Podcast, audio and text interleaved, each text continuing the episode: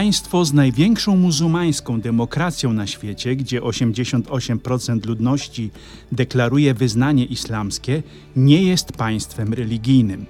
W tym kraju człowiek, który deklaruje ateizm, jest osobą niemile widzianą, a już na pewno nikt nie będzie z taką osobą utrzymywał kontaktu. Osoba nie mająca wiary i swojego Boga nie jest warta uwagi według mieszkańców tego wyspiarskiego kraju. Ten rozrzucony na 6 tysiącach wysp kraj na Oceanie Indyjskim liczy ponad 262 miliony mieszkańców. Drugą co do wielkości religią jest chrześcijaństwo, z czego 6% to protestanci, a zaledwie 3% to katolicy. Hinduizm zachował się tylko na Bali, a konfucjanizm wyznają głównie Chińczycy. Animizm pozostał w formie szczątkowej w niedostępnej dżungli na Kalimantan, czyli Borneo. Oczywiście będę mówił dzisiaj o Indonezji, kraju, gdzie Słowo Boże realizuje się zgodnie z dzisiejszymi czytaniami. Zapraszam do podcastu.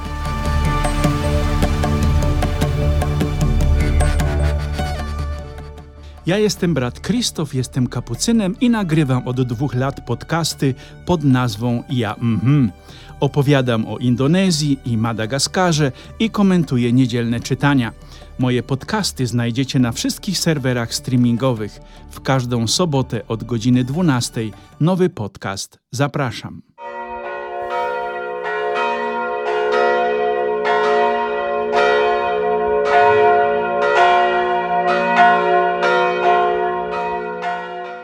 Jak mówi ludowe powiedzenie, Bóg nie rzuca słów na wiatr, czyli każde jego słowo jest pełne mocy sprawczej. Przekonuje nas o tym już prorok Izajasz w swoim pierwszym czytaniu. Że słowo Boga wypełnia się w całej swej treści, mówi nam o tym cała historia Izraela jako narodu wybranego i dwutysięczletnia historia Chrystusowego Kościoła. Byłem na wielu kontynentach, ale nigdzie nie spotkałem tak bardzo religijnych ludzi jak w Indonezji. Niezależnie czy rozmawiasz z muzułmaninem, chrześcijaninem, buddystą czy hinduistą, tematem przewodnim będzie zawsze doświadczenie wiary. Indonezyjczycy, kiedy się modlą, zatapiają się w modlitwie całą swoją osobą. Niezależnie od wspólnoty wyznaniowej, nie znajdziesz w czasie modlitwy ludzi rozglądających się na prawo i lewo albo ziewających ze znudzenia. Dla mieszkańców Indonezji modlitwa jest prawdziwym spotkaniem z Boga, dlatego angażują się w to spotkanie na 100%. Ciekawe, że kiedy opowiadają o swoim życiu lub śpiewają swoje piosenki, opowiadają zawsze o Bogu, który działa w ich życiu, albo o Bogu, którego chce się ciągle uwielbiać. Indonezja to kraj, gdzie śmierć i życie nieustannie się przenikają, niezależnie czy to dziecko, czy osoba starsza. Może dlatego właśnie Indonezyjczycy zadziwiają mnie łatwością, z jaką podchodzą nad faktem śmierci bliskich do codziennego życia. Dla nich czymś naturalnym jest życie. Życie nie jest końcem, lecz raz rozpoczęte, życie nigdy się nie kończy, zmienia tylko miejsce swojego istnienia. W roku 2004, w czasie świąt Bożego Narodzenia, ogromne tsunami nawiedziło Sumatrę Północną. Czego nie zniszczyło tsunami, zmiotło z powierzchni ziemi trzęsienie ziemi, które kilka miesięcy później nawiedziło Indonezję i to znowu w okresie świąt wielkanocnych. Pamiętam do dzisiaj obrazy zniszczeń pokazywane w telewizji. Zginęły wtedy setki ludzi. W czasie każdego mojego pobytu na wyspie Nias na Sumatrze Północnej udaje się do miejsca, gdzie fala tsunami zmiotła dziesiątki istnień ludzkich, a trzęsienie ziemi dźwignęło wyspę Nias o 3 metry nad powierzchnię oceanu. Jeszcze 13 lat temu widok był smutny. Czarne grzyby zastygłej lawy pokrywające zwykle dno oceanu otworzyły nową linię brzegową wyspy. Ale już kilka lat później ocean pokrył czarny krajobraz białym piaskiem oceanu, a ludzie szybko zaadoptowali nowy brzeg wyspy dla celów turystycznych i wypoczynkowych. Miejsce, które jeszcze niedawno było dla mnie synonimem ludzkich tragedii i śmierci, stało się centrum życia, radości, odpoczynku. I taka jest właśnie Indonezja. Dlatego tak chętnie ją odwiedzam, bo wracam stamtąd załadowany akumulatorami na kolejne miesiące mojego życia.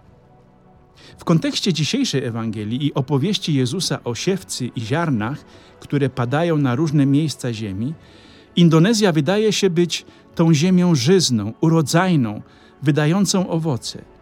Dlatego rodzi mi się pytanie, które stawiam nam wszystkim: jaką glebą jest moja dusza? Słowo Boga, które jak ziarno życia pada do mojego serca, na jaką glebę pada?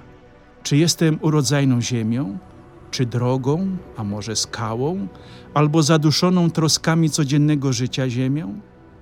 Warto się zastanowić, jaką glebą jestem, bo od tego zależy moje zaangażowanie w życiu wiarą. Jezus mówi, że nie każde urodzajne pole wyda owoce w stu procentach.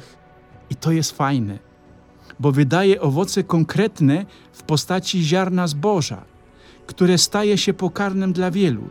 Jedno daje więcej, inno daje mniej, no najważniejsze, że daje owoc. Więc to dzisiejsze słowo Boga pyta Cię, drogi bracie i siostro, jaki jesteś wobec Słowa Bożego?